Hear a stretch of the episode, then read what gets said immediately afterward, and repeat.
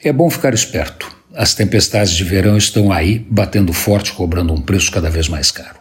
Não tem muito que se possa fazer contra elas e contra sua fúria destruidora, mas é melhor tomar os cuidados possíveis do que ficar exposto com cara de bobo vendo a chuva chegar. O duro é que tem fatos que não podem ser evitados, nem modificados. Várias áreas serão atingidas com mais violência do que outras, e por incrível que pareça, tem gente que mora nelas. Ninguém mora em área de risco porque quer. Como seria bom se todos morassem em áreas seguras, protegidas das enchentes e dos deslizamentos, que são a consequência natural das tempestades de verão.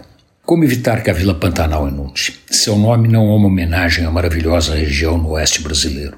Não, ela é Vila Pantanal porque é isso que ela é, um pântano.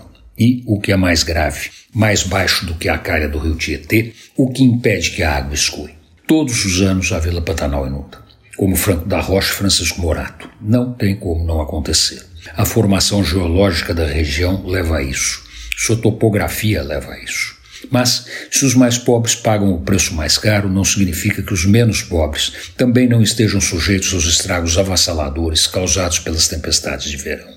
Enchentes, queda de árvore, desmoronamentos, danos causados pelo vento atingem democraticamente todos os moradores da cidade. E, para completar, ainda temos um presente especial, carinhosamente pensado e desenvolvido pela nossa distribuidora de energia elétrica. Querendo melhorar a experiência da população e abraçar seus consumidores, ela vai deixar milhões de pessoas sem energia elétrica, para elas sentirem na pele as maravilhas da vida natural. Antônio Penteado Mendonça para a Rádio Dourado e crônicasdacidade.com.br